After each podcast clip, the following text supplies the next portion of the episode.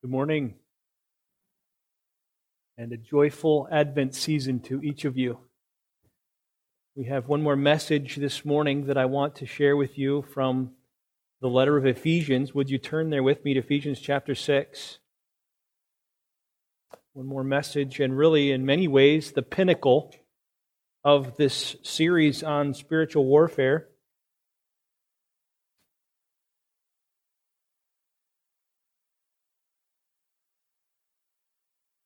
And while you're turning there, I just want to highlight a few things for you from the bulletin.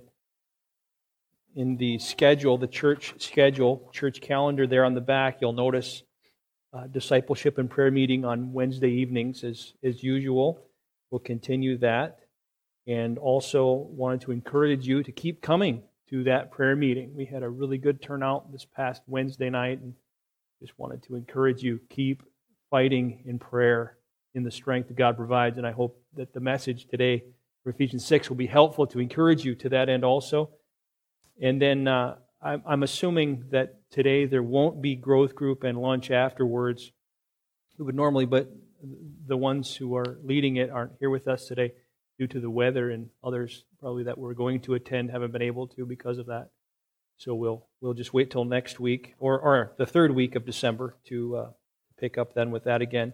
Also, notice December 15th, there is the Christmas fellowship Wednesday, um, 6:30 here, and then we have the cookie contest as well.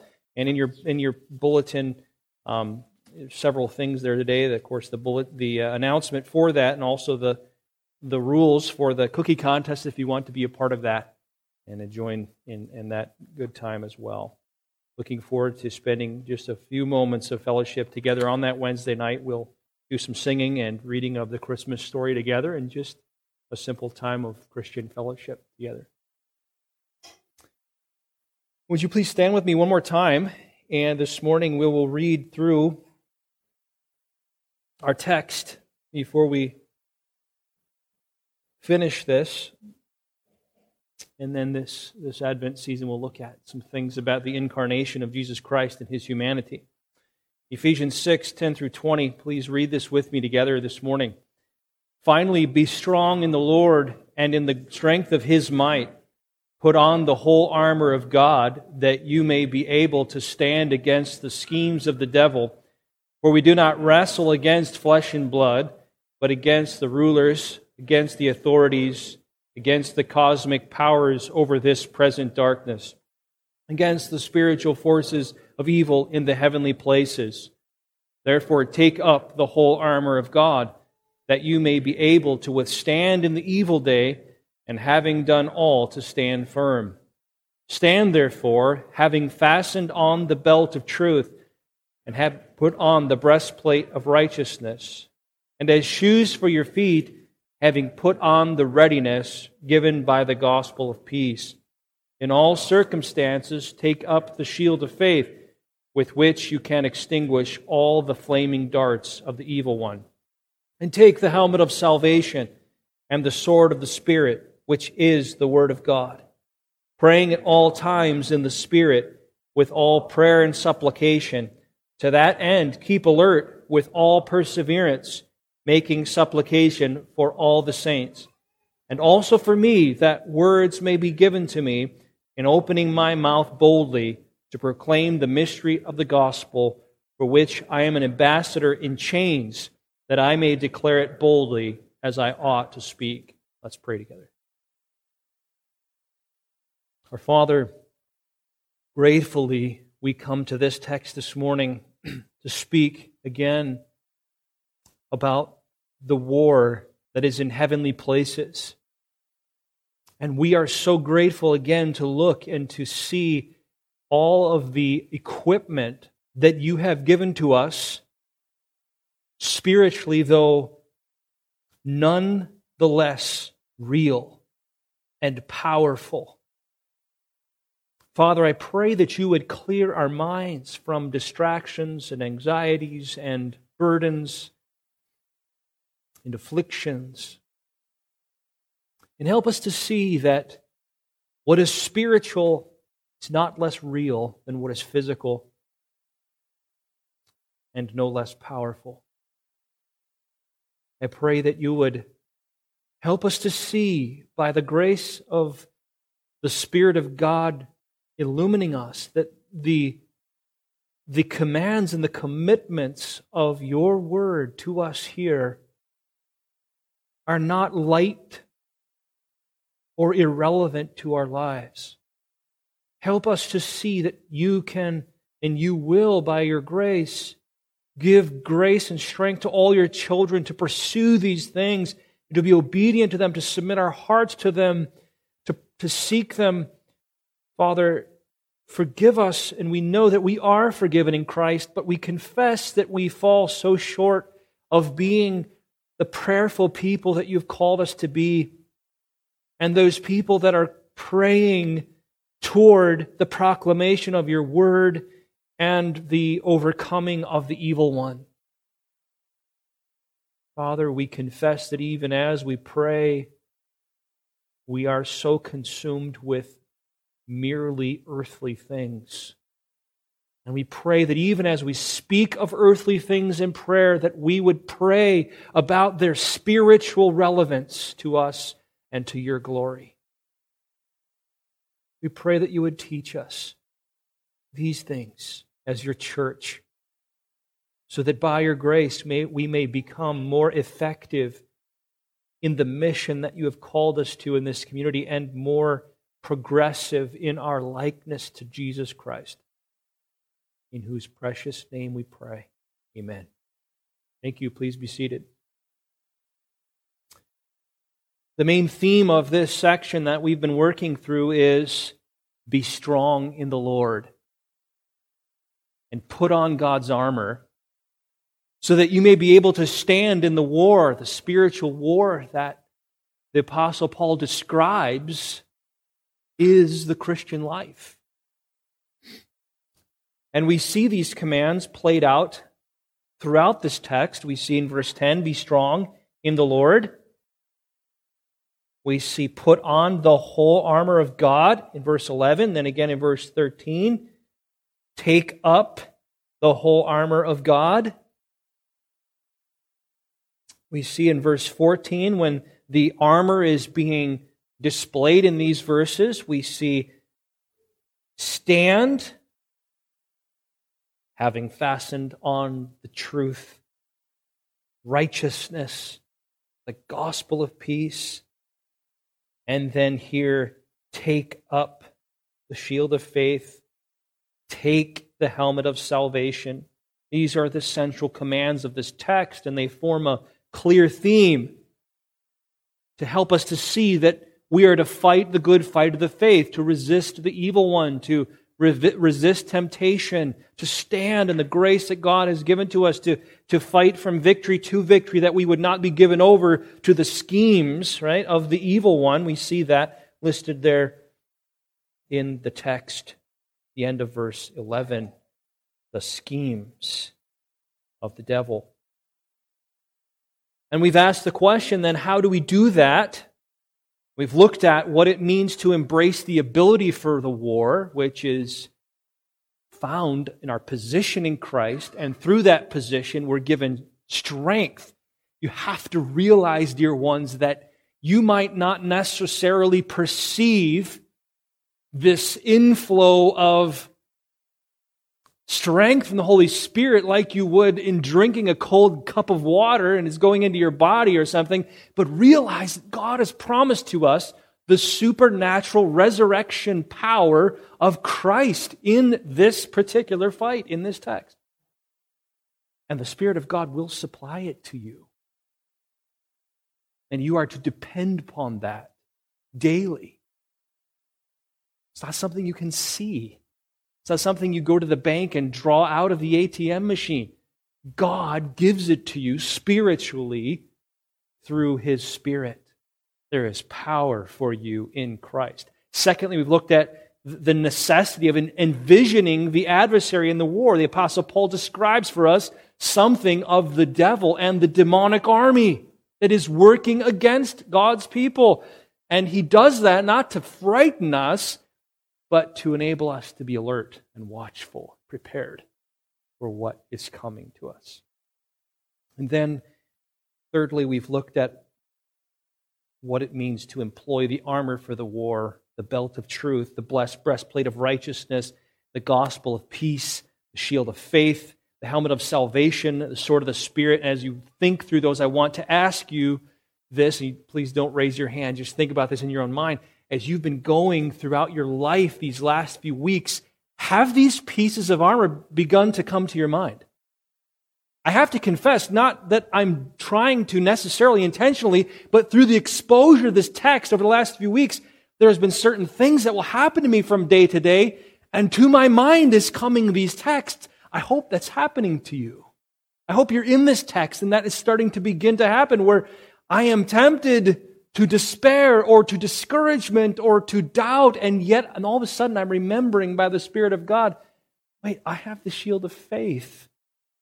I am called to trust God in this very moment like a child trusts their father. That's what God calls us to. That is the shield of faith. And God gives us strength to persevere through his equipment. So we have this armor. Number four this morning, and we'll, this is our final point, and we'll look through this together. Number four, engage in the activity of the war. So, okay, I've got the strength. I know the power is ready for me, and I'm standing in God's grace. I know a little bit more about my adversary. I have this armor. Now, what do I do? What do I do? And I think that's where Paul goes as he concludes this section in verses 18 through 20. I believe that prayer is the most practical way to spiritually wrestle against the evil one for yourself and for others. Prayer. It is how you ask for and receive or enjoy Christ's supernatural strength for the fight. Verse 10, right? Stand in the strength that God provides. Well, how do you enjoy that? You ask for it in prayer. I believe it is the main way to appropriate the armor.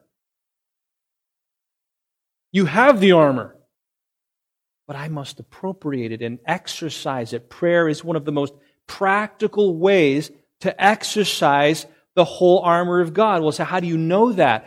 Well, I think that is exactly what Paul is saying in the transition between the previous verses and verse 18. Notice the text. Paul has been saying here, stand having fastened on the belt and the breastplate and, and, and the shoes, right? And he goes through and he lists these armor and, he, and he's telling you these commands stand, take up, take, Verse 17, take praying.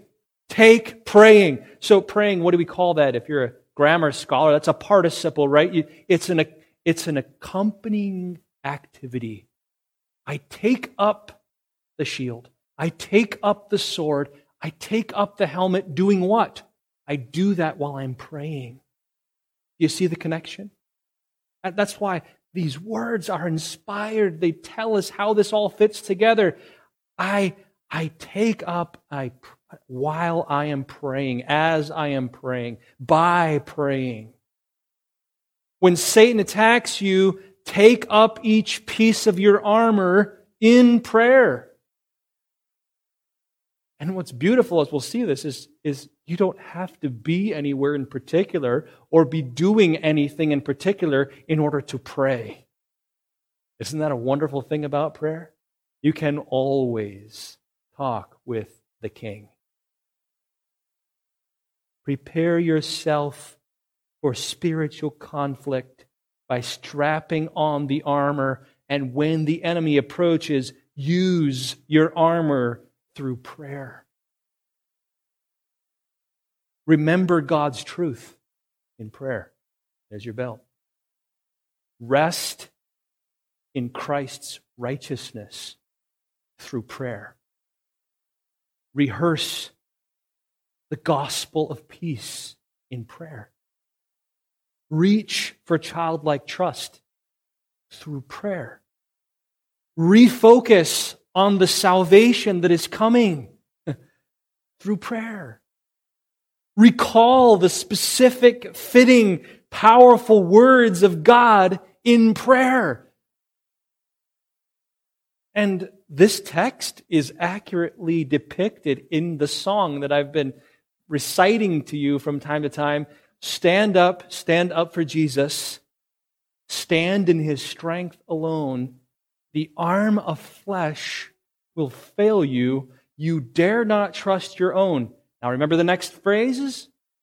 Put on the gospel armor. What? Each piece put on with prayer. That's how it goes. That's, that's right. That is accurate with this text. Where duty calls or danger, be never wanting there. Prayer is talking to your Heavenly Father about everything, including the attack of the evil one that is upon you or a brother or sister in Christ right at that moment. Prayer is one of the Holy Spirit's means of taking the Scripture and then changing you by it.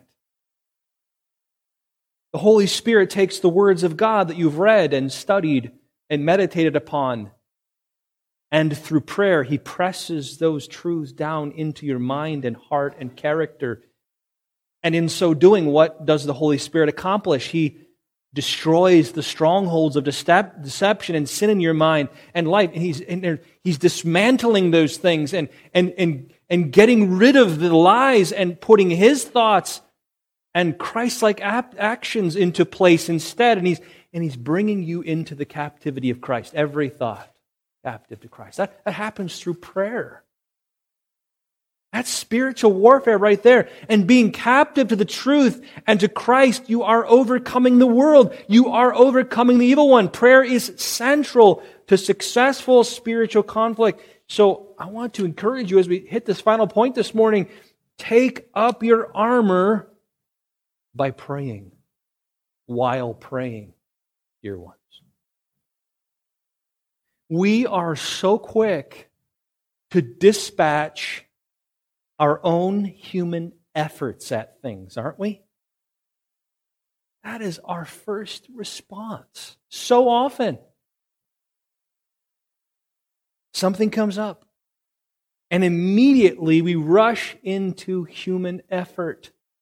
Some expression of our own sense of wisdom and, and, and, and thought we, we wrestle against those spiritual issues and strongholds, and instead, we must learn to come to our King in prayer. Take up your armor, praying. Jesus, when he was on this earth, did spiritual battle in prayer, and he taught us to do the same. You remember? John 17, verse 15, remember what Jesus prayed? He says, I do not ask that you take them out of the world, but what? And you keep them from the evil one. That's, that's spiritual war right there. When, when the disciples asked Jesus to teach them to pray, he taught them how to do spiritual warfare.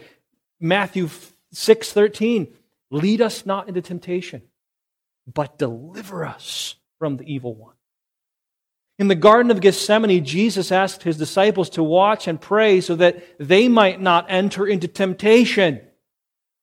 Pray. Just catch that for so much to think about in that, in that prayer. Pray, disciples, so that you may not enter into temptation. And he prayed in agony, overcoming the temptation to avoid the cross. The humanity of Christ did not want to take on the guilt of sin and experience the Father's wrath. But then what did he do? He prayed and accepted it through prayer and said, Not my will, but yours be done. That's spiritual warfare. There's only two times that, that we have recorded in the Gospels that angels came and ministered to Jesus. You remember those two times? One of them was following his temptation in the wilderness, right? When he was, when he was tempted by, by Satan. And the second time was in the Garden of Gethsemane, when he was tempted to avoid the cross. That's spiritual warfare. Why would we ever ignore the attacks of the evil one or somehow try to overpower the evil one with our own puny thoughts and words when we have the access as children of God to run into the throne room of our Heavenly Father, and our Father King will dispatch a troop of angels as He sees fitting with the power of His Word to fight for us, just as He did for Daniel and many others in Scripture. Well, how do you, how do you know that? Well, that's what God does. Well, look in Scripture. Daniel chapter 10, 10 through 12. Daniel, Daniel accounts here, he says, And behold, a hand touched me and he set me trembling on my hands and knees.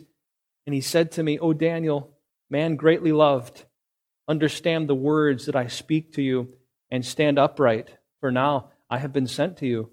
And when he had spoken this word to me, I stood up, trembling, and he said to me, Fear not, Daniel, for from the first day that you set your heart to understand and humbled yourself before your God, your words have been heard, and I have come because of your words.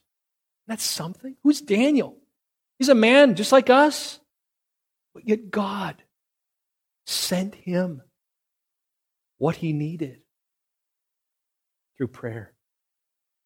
Hebrews 1:14 Are they all not ministering spirits referring to the angels sent out to serve for the sake of those who are to inherit salvation?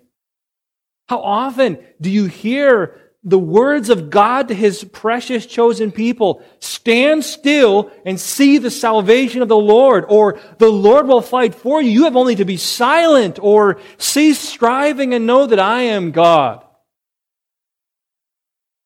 You don't argue with the devil or his demons when you're being attacked.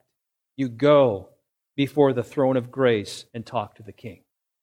Why would we ever stand there as a single person trying to do something about this host of darkness when we just have to go to the King? And He has all spiritual forces under His control. The Apostle Paul makes a massive emphasis on prayer for spiritual warfare, even in this text. Notice, praying appears four times, right? Praying with all prayer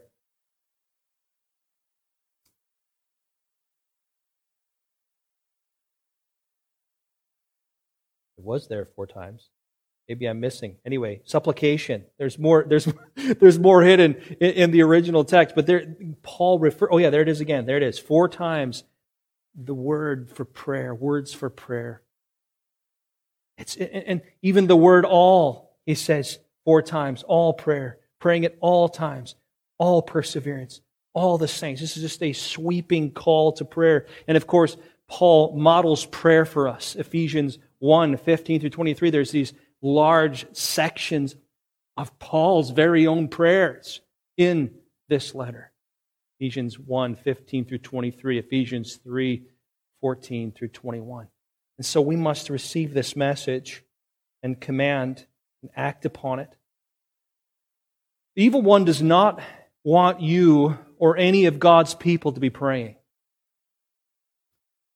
Not because our prayers are inherently powerful, we have to we have to kind of switch our thinking on that as well. Often we throw around that phrase, don't underestimate the power of prayer. It's not prayer that is inherently powerful, but it's God who ordains his people's prayers as a means of accomplishing his will. He is the one who is infinitely powerful. And God has chosen to dispatch his power through the prayers of his people. That is what Scripture shows us. And so God's power is, inexhaustible, it's irresistible. And God has chosen prayer as that means to channel his power and accomplish his will in the earth. So let me ask you a question. Again, this is all by way of introduction here. How does the evil one tempt you to leave off praying? What is it? Do you know? Is it an incorrect view of God's sovereignty in prayer? Sometimes we say, well, because God is sovereign, everything he, he plans is going to be done, so it doesn't seem like prayer is really necessary or important or effective. That is a lie. We have to understand that, yes, God is sovereign over all things, but he has ordained prayer the prayers of his people as part of the means of unfolding his redemptive work in the world. That's real. We need to be a part of that and get in on that by God's grace. Other incorrect view, uh, maybe it's an incorrect view of human responsibility. You say, well, I pray, it just feels like another religious thing to do. I'm just going through motions. We must not let that feeling of going through motions rob us from being obedient to the Word of God and trusting Him to supply us with the grace we need to do what He's called us to do. Maybe it's an incorrect view of prayer itself. Maybe you say something like, well, it seems like prayer is a spiritual gift to, to prayer warriors. I, I don't, I don't know how to spend hours and hours on my knees all through the night, deprive myself of food and water and sleep. That's, that's not what the Bible talks about as prayer. Prayer isn't a spiritual gift. It's something God calls all people that are His people to do. Maybe it's a lack of discipline. Maybe you say, I, I, don't, I don't have enough time to pray as I ought. Each one of us will always make time to do what is most important to us. That's the way it is all the time. Uh, distractions. I have so much that I need to do or that, that I would rather do. I, I feel so weak and sick. I can't seem to pray. Again, prayer is the most important thing that God has called us. It's, it, is the, it is the most difficult spiritual discipline. I admit that. But considering what it is, it's no wonder. God will strengthen us to do His will. Maybe you say, I, I have sin in my heart. I can't pray. I, whenever I come before the Lord in prayer, I feel guilty. Well, that's where we need to go when we have sin in our heart. Isn't that what His Word says? If we confess our sin, He is faithful and righteous to forgive us and cleanse us from all unrighteousness. We have the only reason we can pray is not because we are good, but because we are in Christ. So deal with the sin through the gospel and come to the Lord in prayer. Maybe it's a lack of desire. I don't enjoy praying or a lack of ability. I don't pray very well. It's the Spirit of God that enables you for these things. So it does require faith to begin. And Paul has written the truth about prayer in this text. And by God's grace, I believe it will help us to overcome some of these obstacles to prayer and help us to grow more and more into a praying people of God who are waiting on Him, waiting on God to unleash His power for gospel advancement. Prayer is a Christian responsibility and a command from our King. We must pray in the spiritual battle, it's part of the fight. So, what kind of prayer does Paul call us to engage in for spiritual battle? Number one, letter A, all prayer with all prayer and supplication. It actually comes first in the order of the original language. So I'm going to go ahead and put it first there with all prayer, all prayer, all kinds of prayer. Every kind of scriptural prayer has an important part to play in the spiritual battle. Prayer in general is talking to God, our Heavenly Father, but prayer can take on several aspects. And we see those specific aspect, aspects of prayer throughout Scripture. For example, the Psalms. You look at the Psalms, there's all kinds of prayer going on there. Contains nearly every kind of prayer. One text that encapsulates several different kinds of prayer is Philippians 4 6. Rejoice, prayer, supplication, thanksgiving, request. There's different kinds going on there.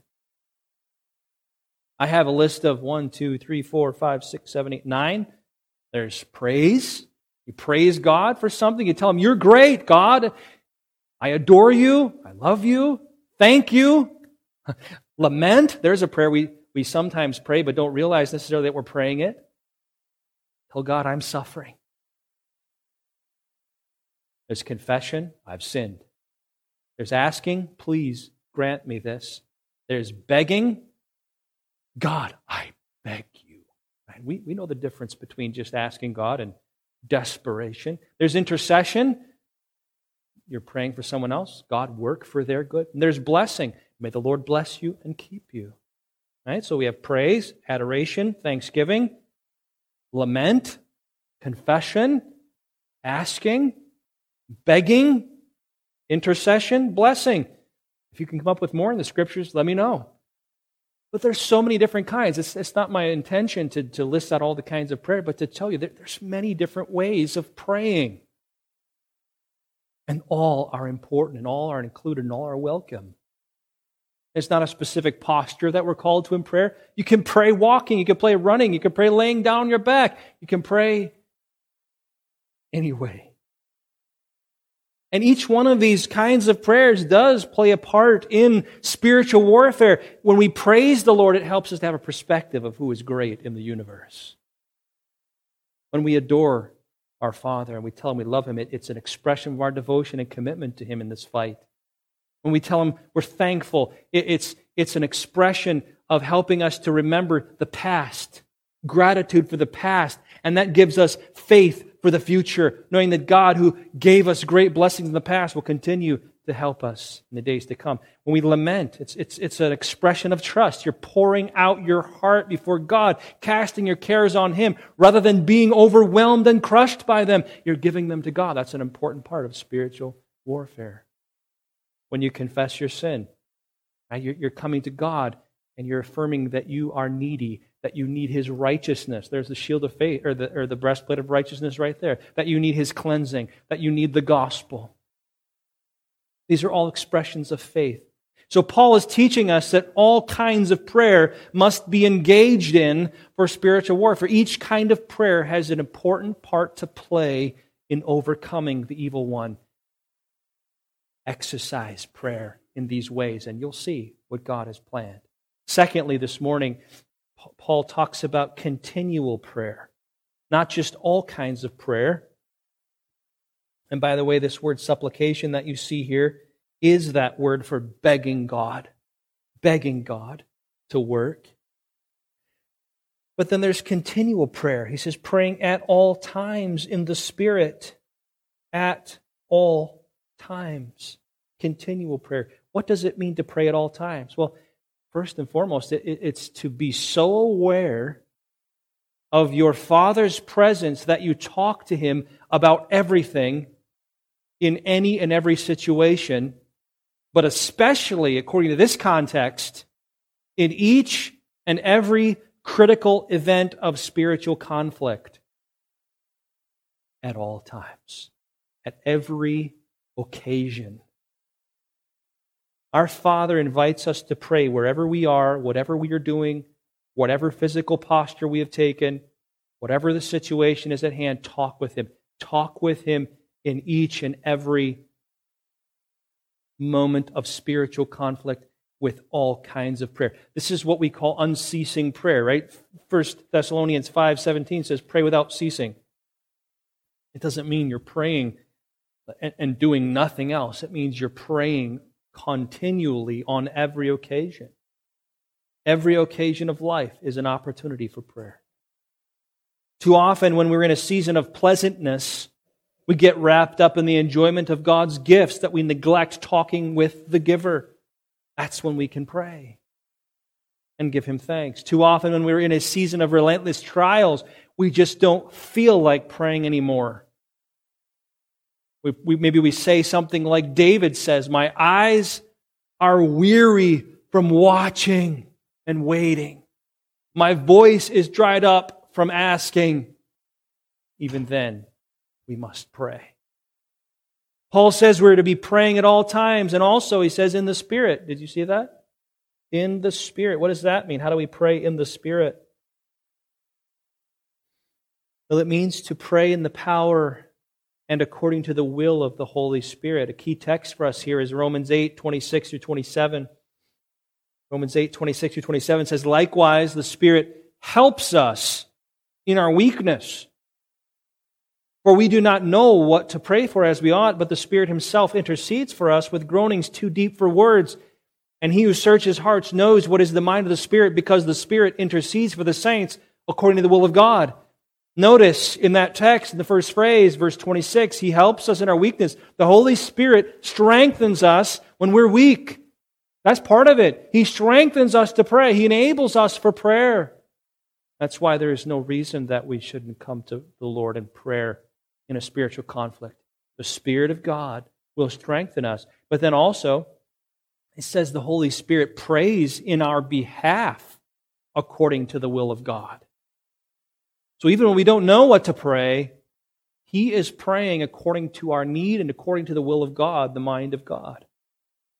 So if we're praying in the Spirit, it would follow that we are praying by His strength, with the boldness or freedom He grants to the children of God, with understanding of His will and His word, with holy desires for His will and His word, and, and asking for His will to be done.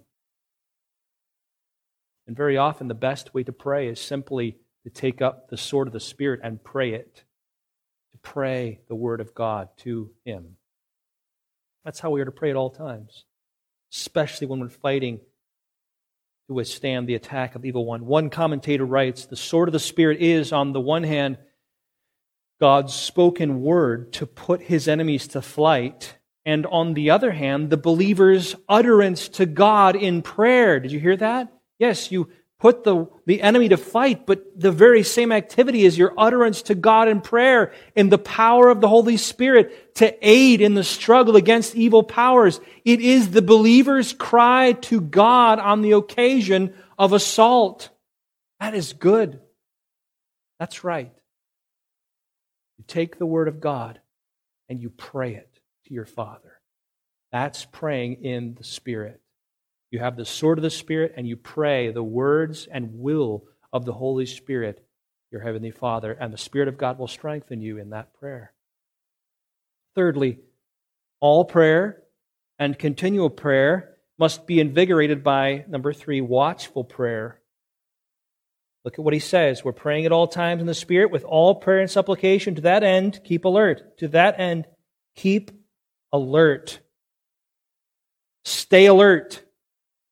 I want you to so, so clearly see, if the Lord will enable us, the connection between watchfulness and prayer. You ever sought, sat down and really meditated on what Jesus meant by watch and pray? Watch and pray. Put those together as well. And Paul does here. To that end, keep alert. Stay alert to the attacks of the evil one and be quick to speak with the king. Stay alert to the attacks of the evil one and be quick to speak. Stay awake. Keep watch. Be on guard. Be vigilant. Be attentive to what is going on spiritually in your heart and in your life. Are you aware of what is going on spiritually in your heart and in your life? Don't be rocked to sleep by the distractions of this busy earthly existence. This specific word, keep alert, is used in the New Testament with reference to being ready for the return of Christ, actually. For example, Mark 13 33, Mark writes, Be on guard, Jesus speaking, be on guard, keep awake, for you do not know when the time will come. Or Luke 21 36, But watch yourselves, lest your hearts be weighed down with. Notice the things that, that Luke mentions here, Jesus speaking would weigh a person's heart down and pull them away from being watchful or keeping alert, being weighed down with dissipation and drunkenness and cares of this life, and that day come upon you suddenly like a trap, for it will come upon all who dwell on the face of the whole earth. But stay awake, there's our word, at all times, praying that you may have strength to escape all these things that are going to take place and to stand before the Son of Man. There's this really clear connection, even this text, between staying awake and praying. You see, the evil one would love to rock us to sleep and distract us through either pleasure or pain. Have you noticed how those two things can distract you from spiritual disciplines and being aware of what is going on in your life and around you according to the kingdom of God and, and the work that God is doing? We can just fall asleep to it all through pleasures of this world, even good gifts that God gives us. We just get so wrapped up in these things that we're just oblivious to what the Lord is doing and what the evil one is doing in this world. Or pain, trials can be some so cares, Luke writes, Jesus speaks, that we just don't see him working his many schemes. We don't see what the evil one is doing in our hearts, in our lives, and in, in the people around us. What, what, what he's working to halt us from what God has called us to be and do as his church. So we're called in this text through prayer to truly keep alert to what's going on in your own life. Have an awareness of it. What, what are your spiritual vulnerabilities? What's going on in your family, in your spouse, in your children? What are keeping? Are you keeping alert to what is going on in the lives of your brothers and sisters in Christ?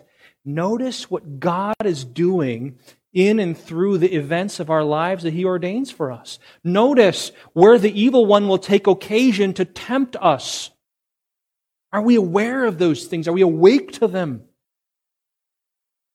Wake up and keep taking it all to the Lord in prayer daily, seeking that He would be honored, that His reign would be known and enjoyed, and that He would, and His will would be done. Let me give you an illustration of this. Jesus, again, on the night of his uh, uh, arrest, this kind of watchfulness is seen in his life. The texts are Matthew 26, 41. Excuse me. Mark 14, 38. Christ knew. Here, here's the point. Christ was watchful, right? Christ knew that as the events of his betrayal and suffering and death were unfolding, he knew what his disciples would be tempted to do, right? He knew they would be tempted to fear, to doubt, to unbelief, to scatter, to deny, to even betray him. He knew all that. And so what did he tell them? Watch and pray. Jesus even predicted some of those things that would happen, right? He told them exactly what they were going to do. He told them, watch and pray. Jesus was awake to what is going on. He knew his disciples and he knew the enemy's schemes. So he told them watch and pray. And what did they do? They slept. But even in their prayerlessness, I want you to remember this. This will encourage you. Even in their prayerlessness, did Jesus stop praying? Did Jesus fall asleep? No. He prayed for them. Even in Peter's denials, he prayed for Peter that his faith would not fail, and it, and it ultimately did not. And Jesus prays for us. Hebrews 7:25. He ever lives to make intercession for us. That's why he can save us to the uttermost, even when we're prayerless, yes. But our King commands us here, as he did his first disciples, to be keeping alert for prayer. You will not have the content of prayer that you need unless you are watchful as to what is going on in your heart and what is going on in the people of God around you and your family and the world. And you're saying, God, what are you doing? What is your will? Where are the schemes of the evil one? I need to bring these to my Father in prayer. And, and, and Paul intensifies this as he moves beyond watchful prayer to persevering prayer. He says, to that end, to the end of prayer in the Spirit, he says, keep alert, keep alert to the, so that you can pray as you ought to that end. And do that with all perseverance. Keep on watching. This is, this is an intense thing, isn't it? It really is. This is, this is the life of a Christian in spiritual battle, watchful. And there's no changing of the guard here. Right? The changing of the guard comes when we are taken home to be with Christ. Keep on watching, he says, and keep on praying. This word for perseverance means to persist obstinately with intense effort, to be devoted to something. God has ordained that prayer and watchfulness and perseverance can work together. They can help each other. Prayer, watchfulness, and perseverance. think of it this way the discipline of prayer keeps you watchful. Why? Because disciplined prayer demands the spiritual intelligence that watchfulness brings. If you have a disciplined prayer life, it will force you to be watchful of what's going on around you because there's those people that you love and you want to pray for, and you're looking in your own heart and you want to honor the Lord with your life. So then you begin to watch and see the things that you need to bring before the king. Disciplined prayer keeps you watchful, but then also watchfulness keeps you in prayer. Because when you are truly aware, when you begin to truly see the spiritual needs around you, they demand to be taken before the throne of grace. Because you can't do what these needs demand. But God can. And both are to be maintained with perseverance. And perseverance will be the result of vibrant spiritual engagement and watchfulness in prayer. You have to keep taking the issues that you see to the king. Something must be done. You can't do it, but he can. Persevering prayer is a threefold cord watchfulness, prayer, perseverance. That's what Paul gives us here. All prayer, keep alert, all perseverance. Romans 12 12, rejoice in hope, be patient in tribulation, be constant in prayer. Colossians 4 2, continue steadfastly in prayer, being watchful in it with thanksgiving. Prayerfulness and watchfulness react with each other, precipitating perseverance in both. And this is all strengthened by the Holy Spirit. Perseverance in prayer, listen, is active faith. This is an important point you need to remember. Persevering prayer is faith that is waiting on God alone to act. Why do I bring this up? Because I don't want you to be discouraged from persevering prayer in feeling like it's pagan prayer. Okay, what do you mean? All right. Jesus told us in Matthew 6, 7 through 8, not to pray with pagan prayer. Well, what's pagan prayer? heaping up repetitious and empty phrases for as long as it takes to get what I want. That's pagan prayer, right? I'm just going to say the same thing over and over again. Hopefully, God will hear me at some point and do what I want Him to do. That's pagan. That's, that's the same as bowing before an idol. Hoping to be heard because of my many words. Hopefully, There'll be enough words coming from my mouth that'll stack up in God's ears and he'll get annoyed and do something about it. Right? That's, that's pagan prayer.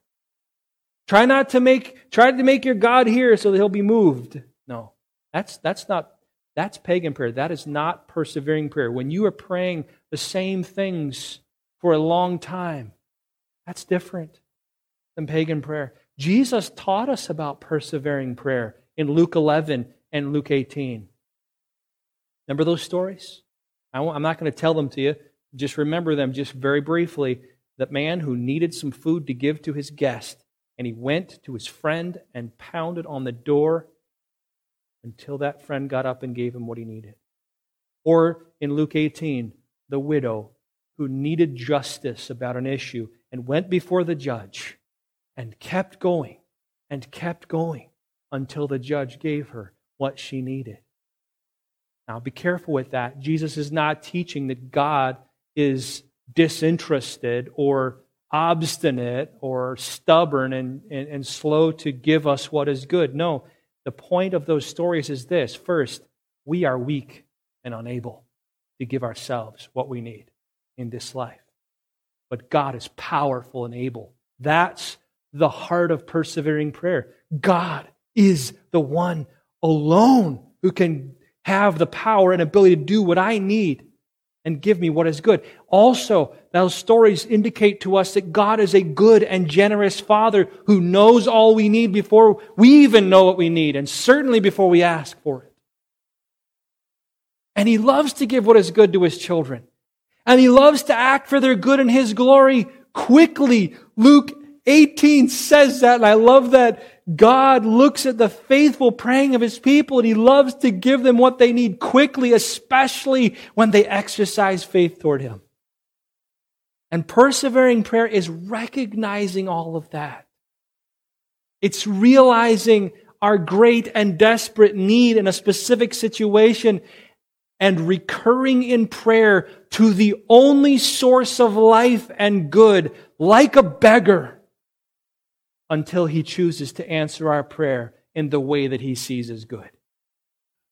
if, if there's only one place to get bread, then you're going to go to that one place to get bread until you get some bread. Right? That's what persevering prayer is. God, you are the only one who can do this. And your word says you want this done. It's your moral revealed will for people and for me to live this way or whatever your prayer is. God, you are the only one who can do this. I come to you and I will come to you continually until you do your good will. You see, we too often give up praying long before God is ordained to act in our behalf. We don't want to wait on His time. And as a result, we miss on seeing the glory of God displayed and bringing glory to God in prayer and praise. You see, this is one of the blessings of, of having an active prayer and praise list as a church. Because you get, you get to take everything to God in prayer with perseverance. And then you get, if you're not going to persevere in prayer with perseverance, then you'll miss seeing God actually work in His time. You sort of forget about it.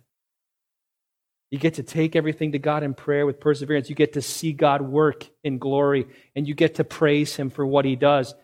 If no one keeps asking, then no one notices when God works and no one praises God for His work. Persevering prayer is so important. Dear ones, let us persevere in watchful prayer until God acts according to His will. How many of you have been praying for unbelieving loved ones? You don't have to raise your hand. For years? For decades. Right? But how many of you have actually seen some of those believing loved ones come to the Lord 20, 30, 40 years after praying? Yes, yes, we have. We've seen that. And as we pray with all prayer, continual prayer, and watchful prayer, persevering prayer, we're to pray in these ways for one another. Letter E, intercessory prayer. He says here, making supplication for all the saints making supplication for all the saints. We need to be praying for other believers. Generally, specifically, we need to be praying for the body of Christ. Paul was constantly praying for the body of Christ, for the churches that he planted and influenced. We need to pray for sinning Christians, James 5. We need to pray for sick Christians, James 5. We need to pray for suffering Christians, Hebrews 13 3. We need to pray for leading Christians, those who are leading in government and the church. Paul often asked the church to pray for them, the church leaders. Individual Christians, we need to be praying by name, by need, physically, spiritually. It's all part of God's work in our lives. Pray for one another as you're in spiritual conflict with the evil one, as you see Satan attacking and one with one of his schemes. Pray for one another. Pray for one another. Listen to this. Paul is a, is a quote from a commentator. Paul demonstrates that individual saints involved in warfare compose an entire army that collectively battle against the enemy. Thus, in this spiritual battle, there should be mutual concern for one another demonstrated by prayer for each other. I think this concern, praying for one another in the light of spiritual conflict, as Paul puts this text together, this concern will shape what and how we pray for one another. If we remember that this, the end of this text, verses 18 to 20, is, is on the end. It's, it's not separate from spiritual warfare. It will shape how and what we pray for. We won't just pray for bad lungs and sore backs. We will also pray, as we pray for bad lungs and sore backs, we'll pray for spiritual strength and seek to discern where the evil one might try to attack our brothers and sisters in Christ through those human situations. Do you see?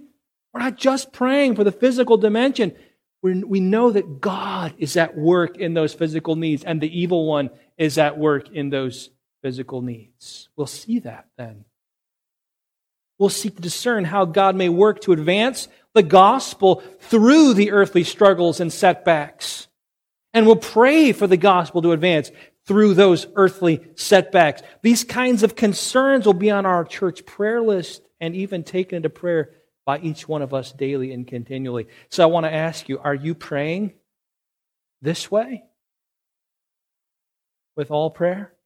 Continual prayer? Watchful prayer? Persevering prayer? Intercessory prayer? If not, I want to encourage you, dear brothers and sisters in Christ, you must, by the grace of God, be obedient to this command and begin realizing that you are living in a spiritual warfare, and the primary way of fighting with these pieces of armor is in prayer for one another and for yourself. Paul, Paul's final point this morning, letter F, strategic prayer.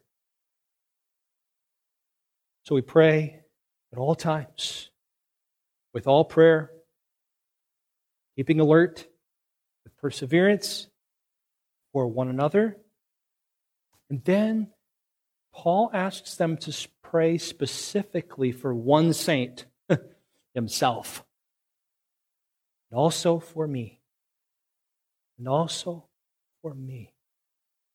And he asks them to pray about his particular situation in which he has realized a spiritual conflict that he struggles with. This is Paul letting us in a little bit on the struggles of his heart. And he's asking the church to pray for him about it. Just think of those three words. And for me.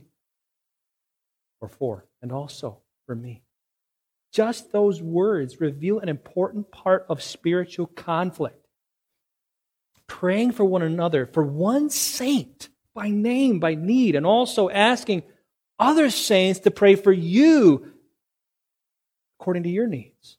Paul needed God to work in power through the prayers of the church in his life. You and I need the same, don't we? Are you too proud and private to ask for people to pray for you according to your spiritual conflicts? Paul wasn't. He was an apostle.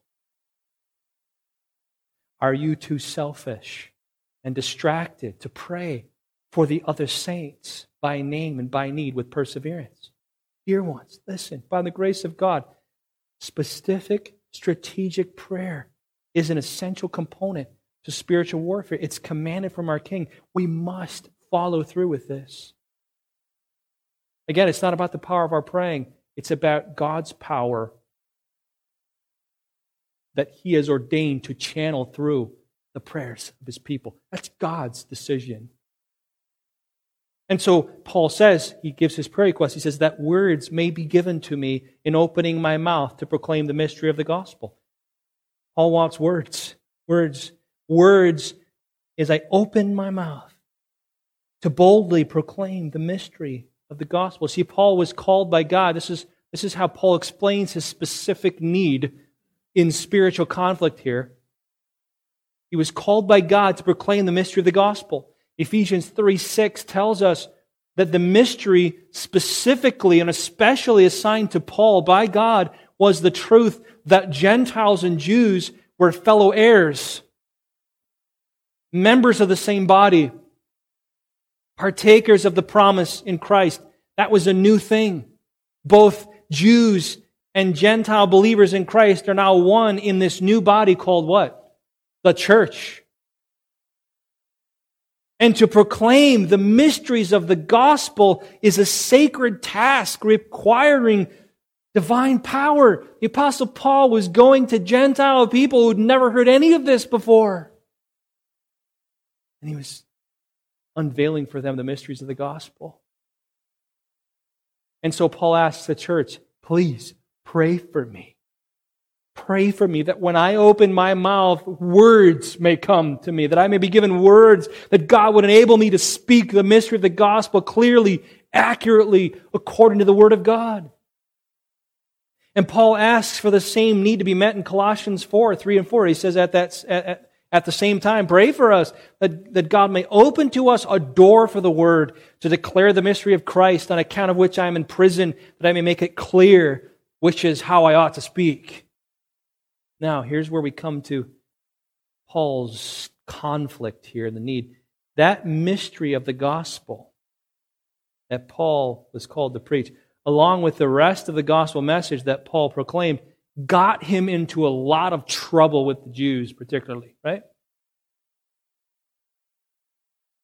And that's why Paul goes on to ask I need words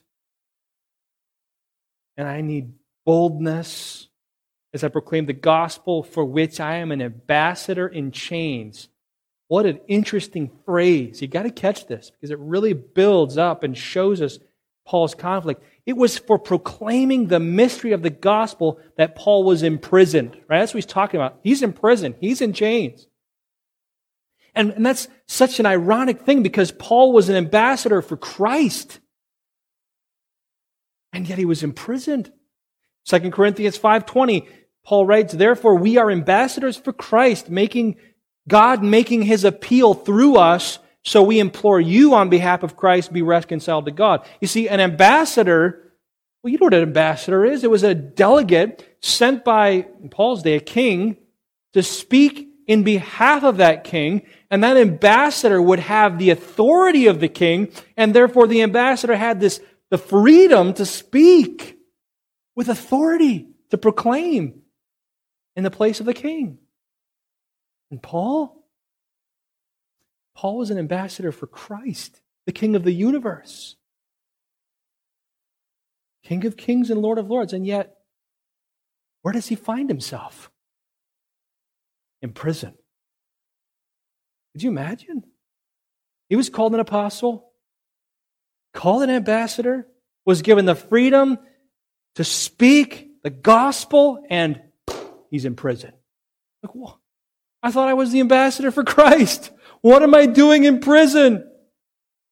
And he was in chains. And that circumstance became a temptation for him to fear. How do I know that? What does he ask for? Boldness. He was struggling, he didn't have it. I need boldness temptation for fear instead of speaking boldly with authority. Why? Because he was coming out of prison to speak in front of kings and people of earth. Therefore, Paul asks the church, pray for me that, I, that, that as I would speak, I would be able to do so boldly, that I may declare it boldly as I ought to speak. He says it twice there.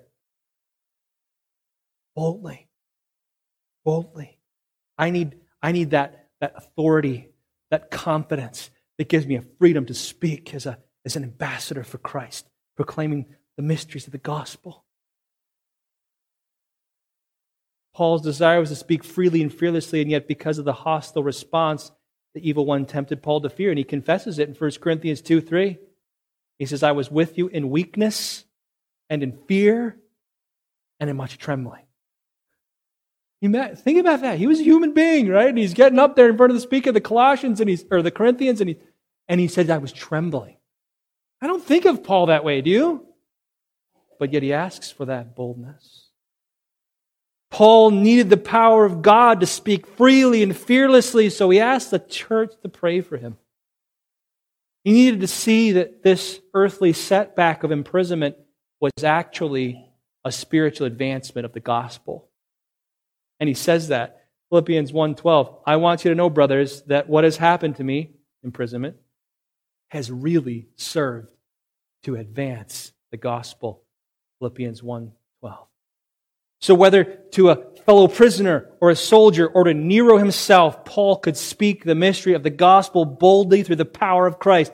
That's what he asked the church in Ephesus to pray about. And it appears that the Lord answered their prayer because Paul wrote in his final letter before his martyrdom, 2 Timothy 2, 8 and 9, he says, Remember Jesus Christ, risen from the dead, the offspring of David, as preached with my gospel, for which I am suffering, bound with chains as a criminal. But then remember his last phrase?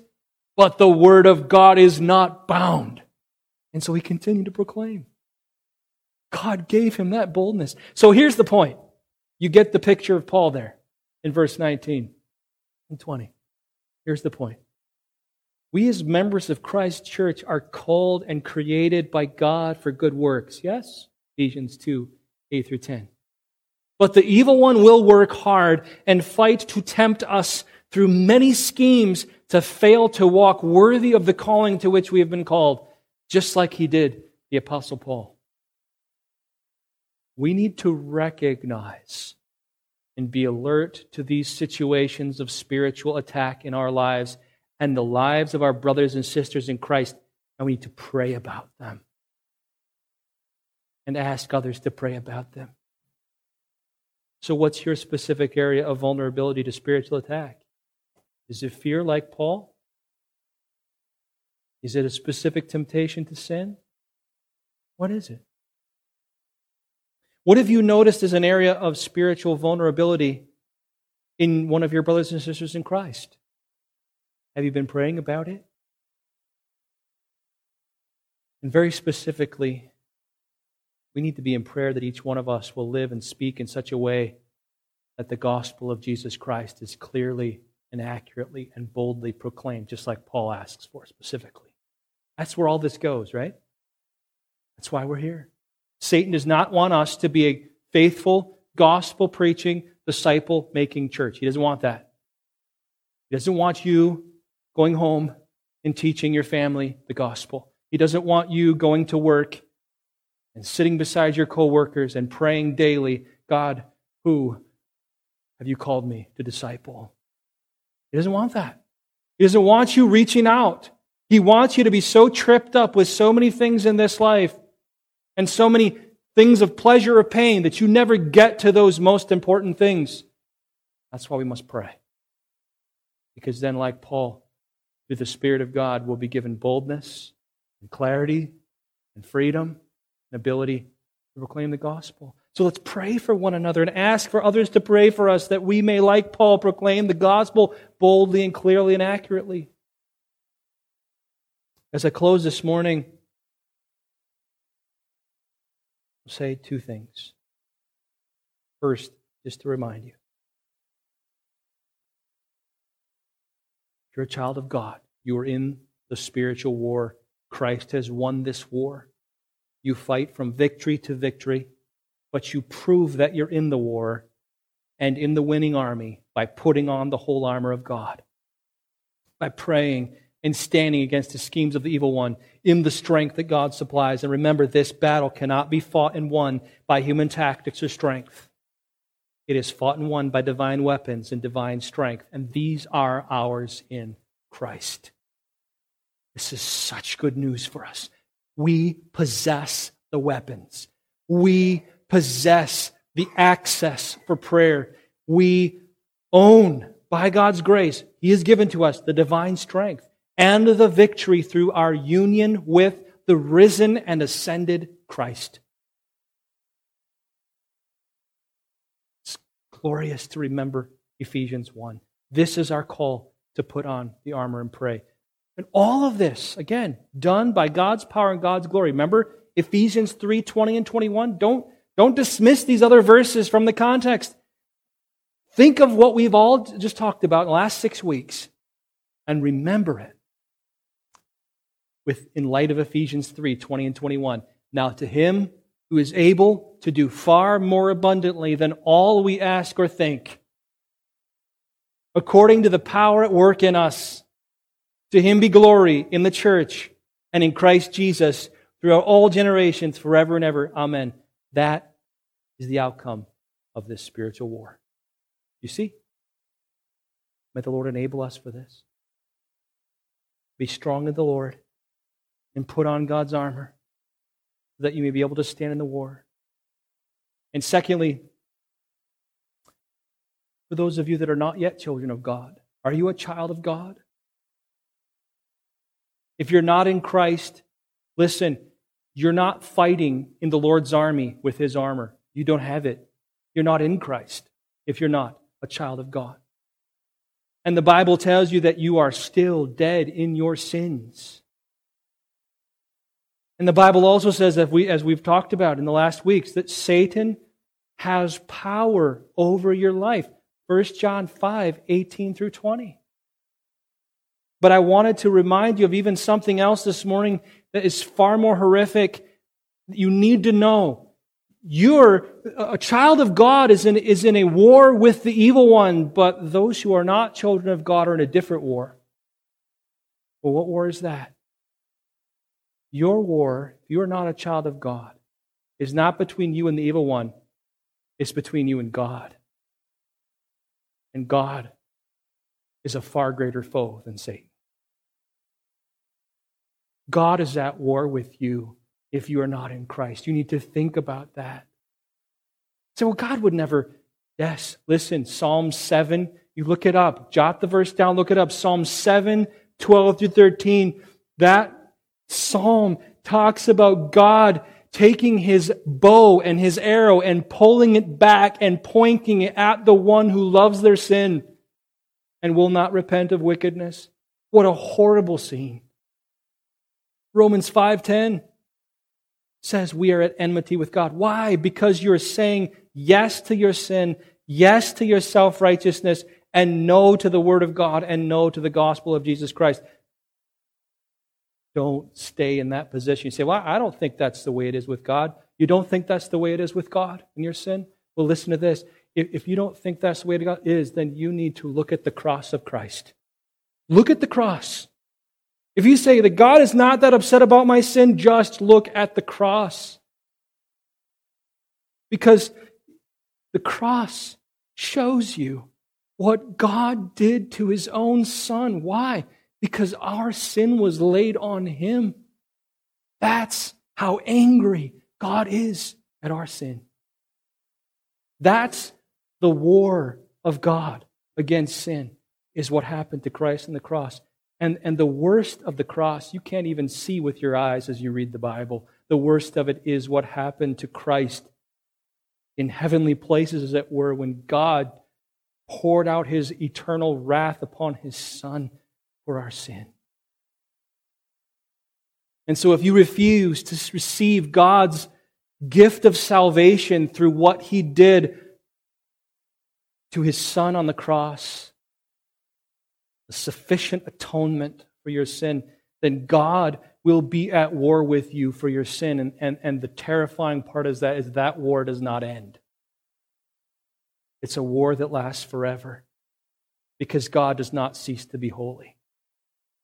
So I urge you this morning, if you have up to this point continued in your sin or continued trusting your self righteousness, run to Jesus Christ because he was perfectly, is perfectly righteous. And he can give you that righteousness. And his cross was sufficient to take all of the war of God against sin and absorb it. So that when we trust in Christ, we can be at peace with God. And you'll be safe.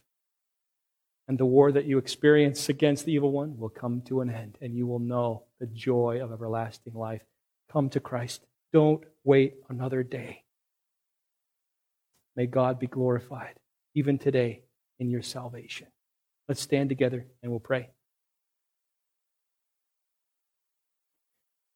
Our Heavenly Father, thank you for giving to us these texts of Scripture. And I pray that you would teach us to see what we don't usually see we lift our eyes from what is seen to the unseen. And that that would motivate us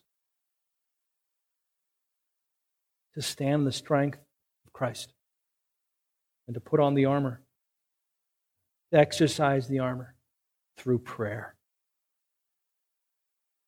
Father, please make us into a praying people